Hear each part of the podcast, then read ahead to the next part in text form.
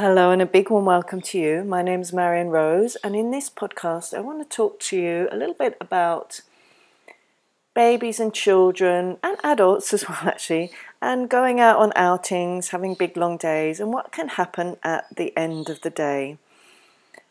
Now, I had an experience recently which helped me really put myself into a child's shoes, and if you know anything about my work, you know that I really recommend for us as adults to do that as often as we can, because the more we're able to put ourselves into our child's shoes, the more we're able to really experience the world through their bodies, through their eyes, and actually get to understand what what's going on for them, possibly, probably, maybe, and to be able to respond not only in empathic, compassionate ways, but also effective ways, because when we understand what's going on for them and we respond based on that on that understanding, we can really respond at the root cause. We can we can create changes at that root cause, rather than kind of more sticking plaster approaches or more kind of um, you know outer approaches, which really aren't addressing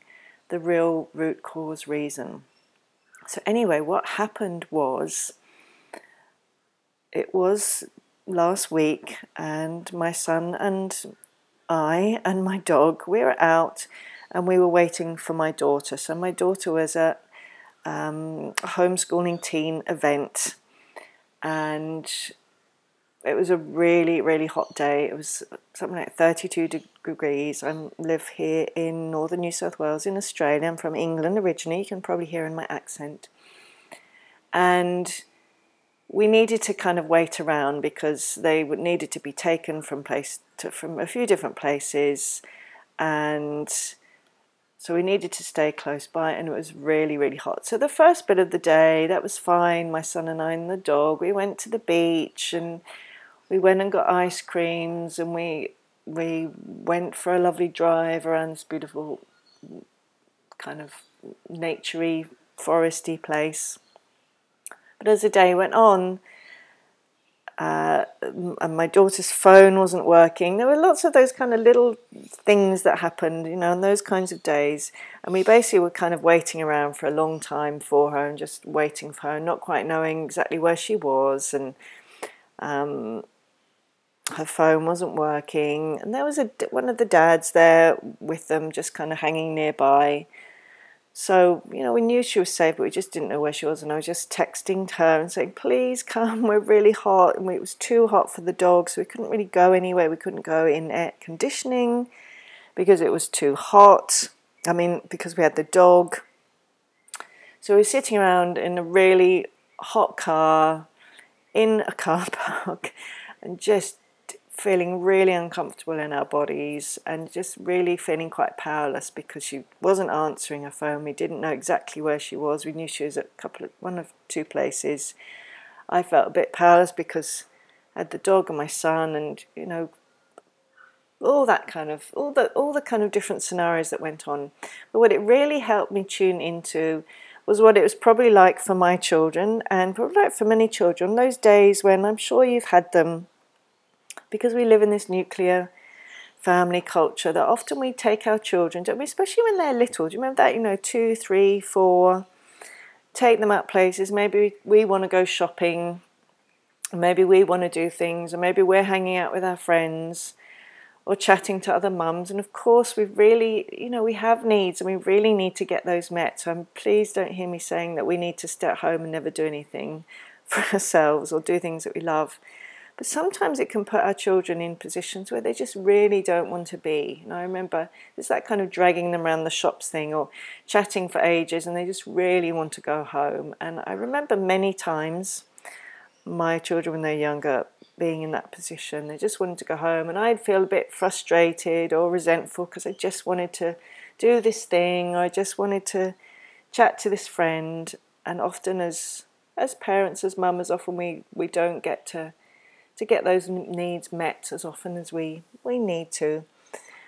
What it really helped me see is how powerless I felt, and for me and my son, we both had quite big feelings bubbling up, and I got him another ice cream, I think it was like the second one, and it just spilled everywhere. And then he burst into tears, and I f- at first felt frustrated, but then I listened and I realised, gosh, you know, in his body's really, he's, you know, he's been, we've just been waiting around for a long time.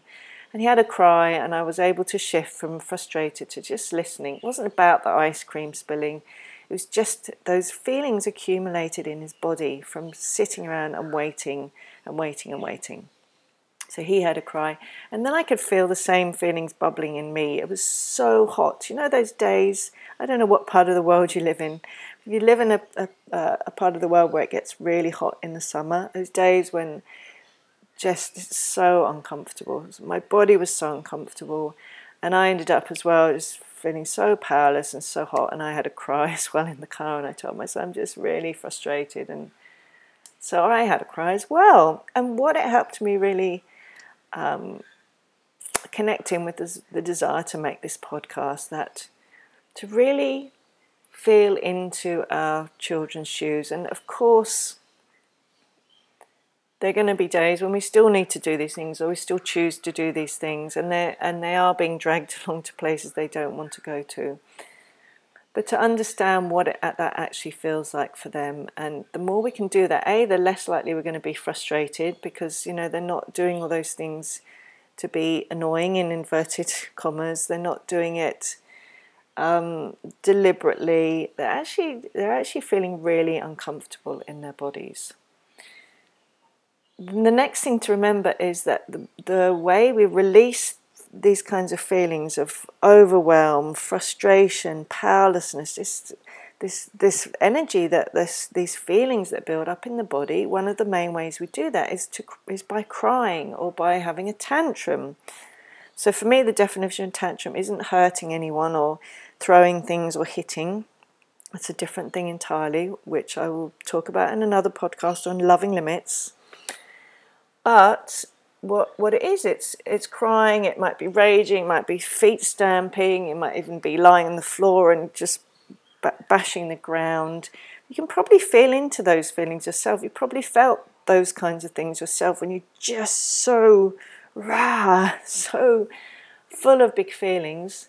The way those feelings come out is through either starting to get really, win- I don't like the word whingy, but I'm not using it with judgment, it's just so that you know what I mean, whingy, or starting to have big feelings about something little, like the ice cream spilling, or the ice cream not being the flavour that they want, they don't like it, or just the things that can be so easy for us to feel frustrated, annoying, especially if we're also feeling stretched and overwhelmed, which of course we can, but really remembering that is the way that their psyche is trying to release these accumulated feelings, which aren't helpful to stay in the body. No, we know all about stress. I'm sure you know all about fight or flight response and how um, stress accumulates in the body, and how the whole, um, I think it was Hans Selye many years ago, discovered this whole fight or flight and stress response thing. And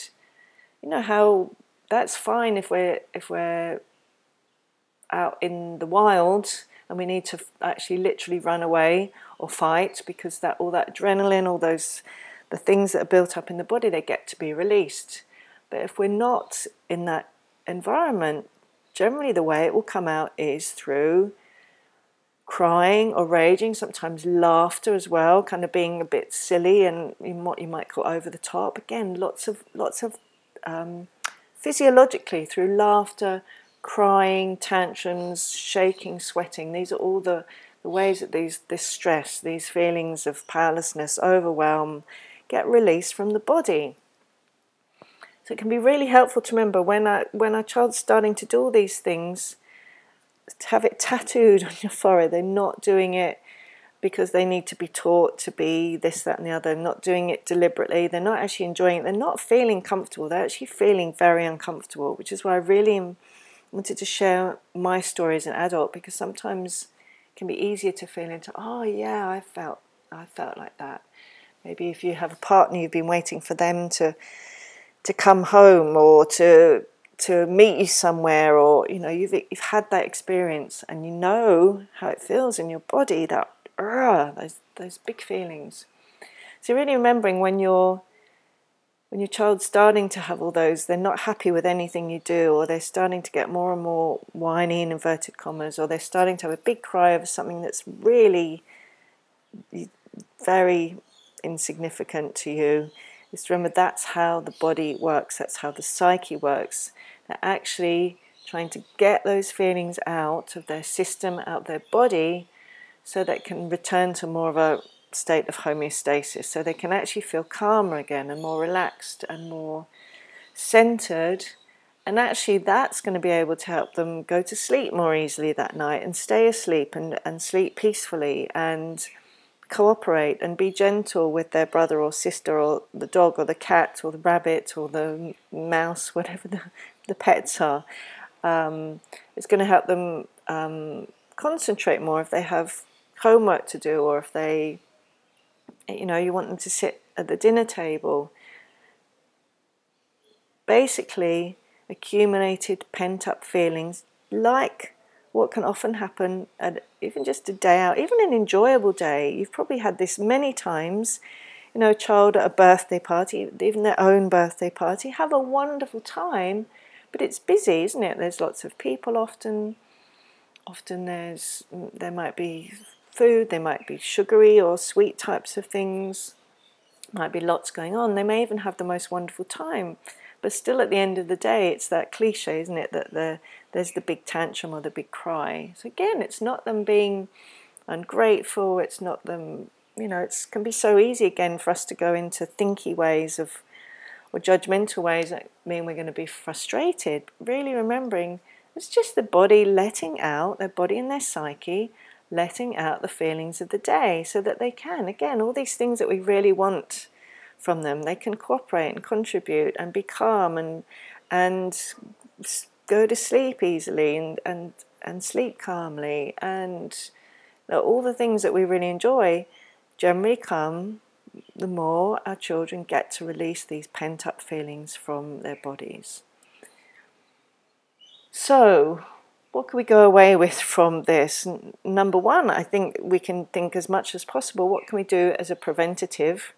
So if there are ways that you can, um, you know, that you can get your needs met in ways that, that, that aren't going to mean big, long days for your children. And, and again, this may be not possible at all, you know, if you're a, a single mum, or you have multiple children, or you don't have um, support around you, or, you know, there are many, many um, cases where we don't have that available.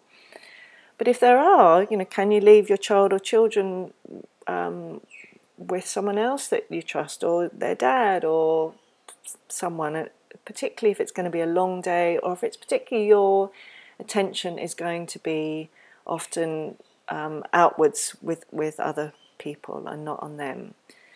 Um, if that's not possible, which most of the time it probably isn't going to be, what can you do to make it um, more peaceful for all of you? So could that mean going shopping earlier before there's lots of people? Could that mean um, you know, having breaks in between and, and connecting in with each other, and um, I don't know, going to a piece, going to a park or somewhere peaceful in between?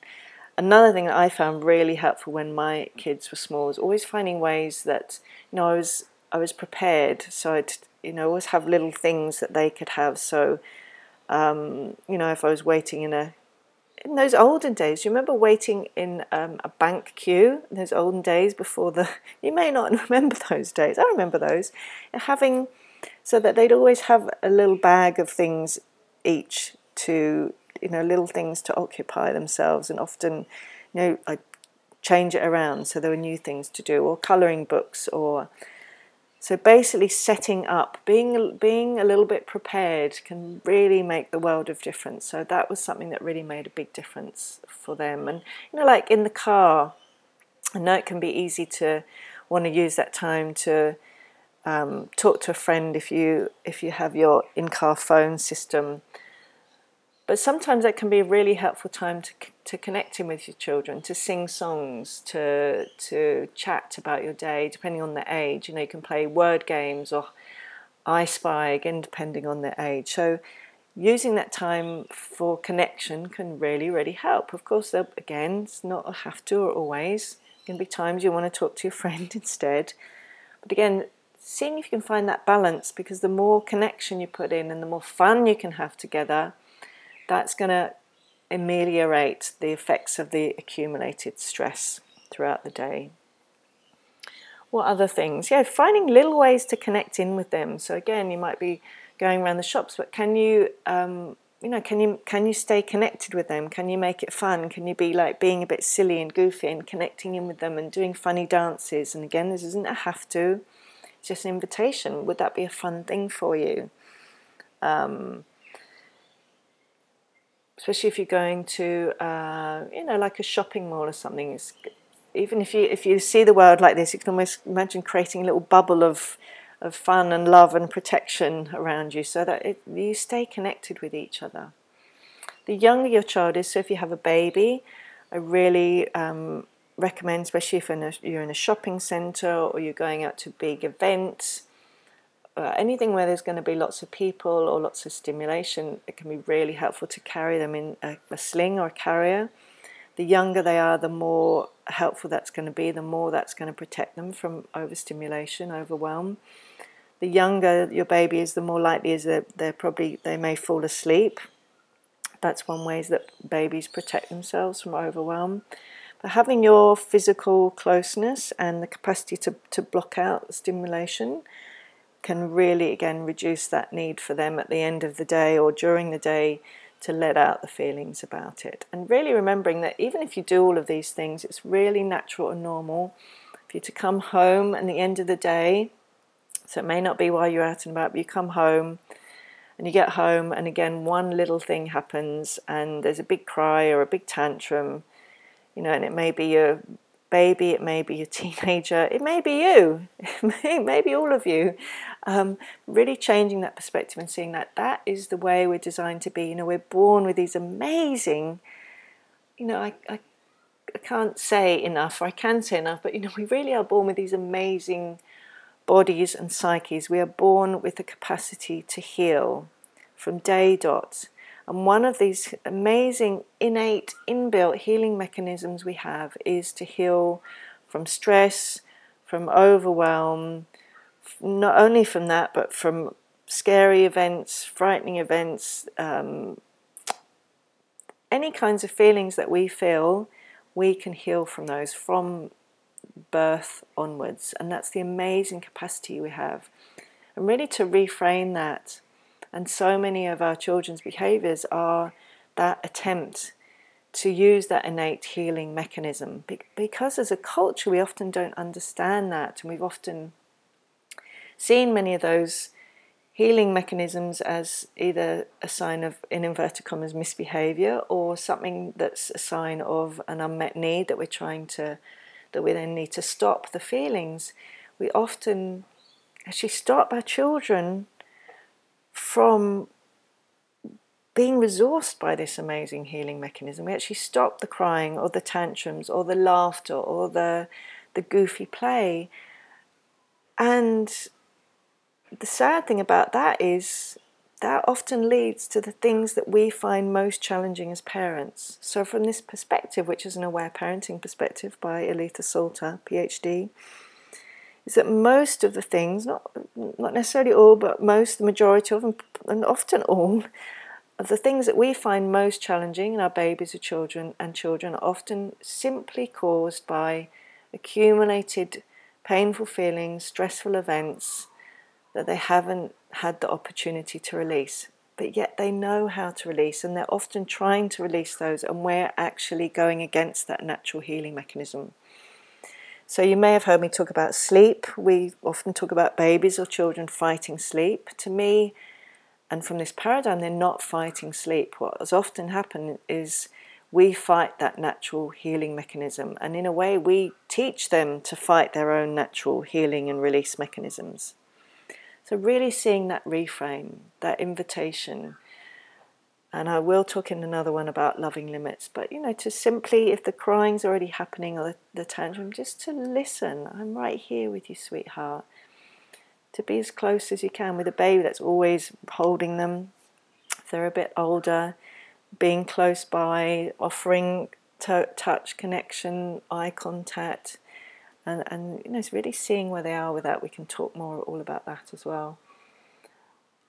Really just listening and trusting them and trusting in their own innate, incredible healing mechanisms. And the other thing we can do is if they're doing all the... So there are three things we do, basically, and I keep talking about, I love lists of three. So one is, is simply listening. If the crying or the raging's happening, simply listening. The, the second approach is attachment play, which is a part of aware parenting, which is simply um, the feelings coming out through laughter. So this isn't... If they're crying, this isn't about trying to make them laugh. But if they are being silly and goofy, joining in and doing these particular kinds of play, but joining in and being silly and goofy with them, because laughter also releases feelings, particularly of powerlessness and frustration. And the third thing is loving limits. So loving limits, and I, I will go into this in more detail in another podcast, but it's simply, you know, if they're doing unenjoyable things, um, or they're, you know, wanting the the twenty-seventh ice cream, or the, the the cups that's spilling over, or, you know, something's happening, uh, we're simply saying, sweetheart, I'm not, I'm not willing for you to do that. I'm right here. I'm listening. This will be more like if they're hitting or biting or throwing things. I'm I'm not willing for you to do that, sweetheart. And I'm right here and I'm listening. Or if the ice cream's spilling over, you're doing it. Of course, you do whatever that you can to help them. Or they want another bowl, or something's not right, doing what you can. But if you if you keep aiming to meet that need and they're still feeling upset, what it generally tells you, it isn't about an immediate need. They're trying to find, they're trying to let those feelings out. They're trying to use that innate mechanism they have, and they're trying to find something to locate those feelings on. We will often do the same. You probably notice that yourself. You we will often have a big reaction to some little thing that either that our children have done, or our partner, or someone's done. We we try and locate the feelings on one thing to give it a, a context and a focus to let those feelings out. So at those points we can just simply say, yeah, you're really upset. The ice cream fell on the floor. You're really upset. And they have a big big cry about the ice cream that fell on the floor, or the the thing that wasn't quite right. And when they get to let out those feelings, they can feel deeply relieved in their bodies again. Just that, because they've got, it's it's the release, but also the connection. So it was always two things that create healing. It isn't just the releasing, it's the, that you're there connecting with them whilst they're doing that. And for us, it's the same thing. So you may have cried at times and it didn't feel healing, because when we cry, we also need to have connection. That might be outer connection from someone who's there listening to us, but it may also be developing what I call our inner loving crew. So if I'm crying, I have my inner loving mother saying, I'm right here with you, sweetheart. I, I'm here with you. See that you're upset. Whenever I hear those words from her, it intensifies the crying. Have you ever had that? You're you're sharing some feelings and someone's really there present with you, and then you cry more, or you go more into the feelings. You may have noticed that with your child. You're listening to the feelings and you simply say, I'm right here, sweetheart, I'm listening. I see that you're upset. And the crying intensifies because it's the connection that creates the safety for the healing to happen. So when you're being present with your child, having the big cry or the tantrum, setting the loving limit or doing the attachment play, and they, they're having the big cry, the big laugh, you're really facilitating a deep connection with their innate healing mechanism, which is an amazing, an incredible thing, because it, it means that they stay connected with that healing mechanism. They can use that resource in their lives. It also means they get to release that chunk of feelings, which is going to affect their sleep, how relaxed they feel in their bodies, um, how much they're able to make eye contact, how much they're able to cooperate and contribute. Have you noticed that in yourself too? You have a big laugh, or you felt really pent up, and you and you talk to a friend or a therapist or someone who's really there listening you, loving you unconditionally. That relief you feel in your body. This is a deeply physiological body thing. It's not just about feelings, because feelings are of the body. When we let out those feelings with loving support, we feel so much more relaxed. And if you notice your child it's when they're feeling tense and when those feelings are accumulated that, that all those unenjoyable things happen. And they feel deeply relaxed in their bodies. They return to who they really are, deeply present, connected, aware, cooperative, contributing, able to sleep, able to concentrate. It, it feels enjoyable for them in their bodies. So if you enjoyed this, uh, so much more, I have lots of free resources on my website, marion rose dot net. I have lots of free courses, paid courses, podcasts, whole load of stuff. I have particular um, pieces, making friends with children's feelings. I have a free course and a paid course. Um, thank you so much, and I'll talk to you another time. Bye.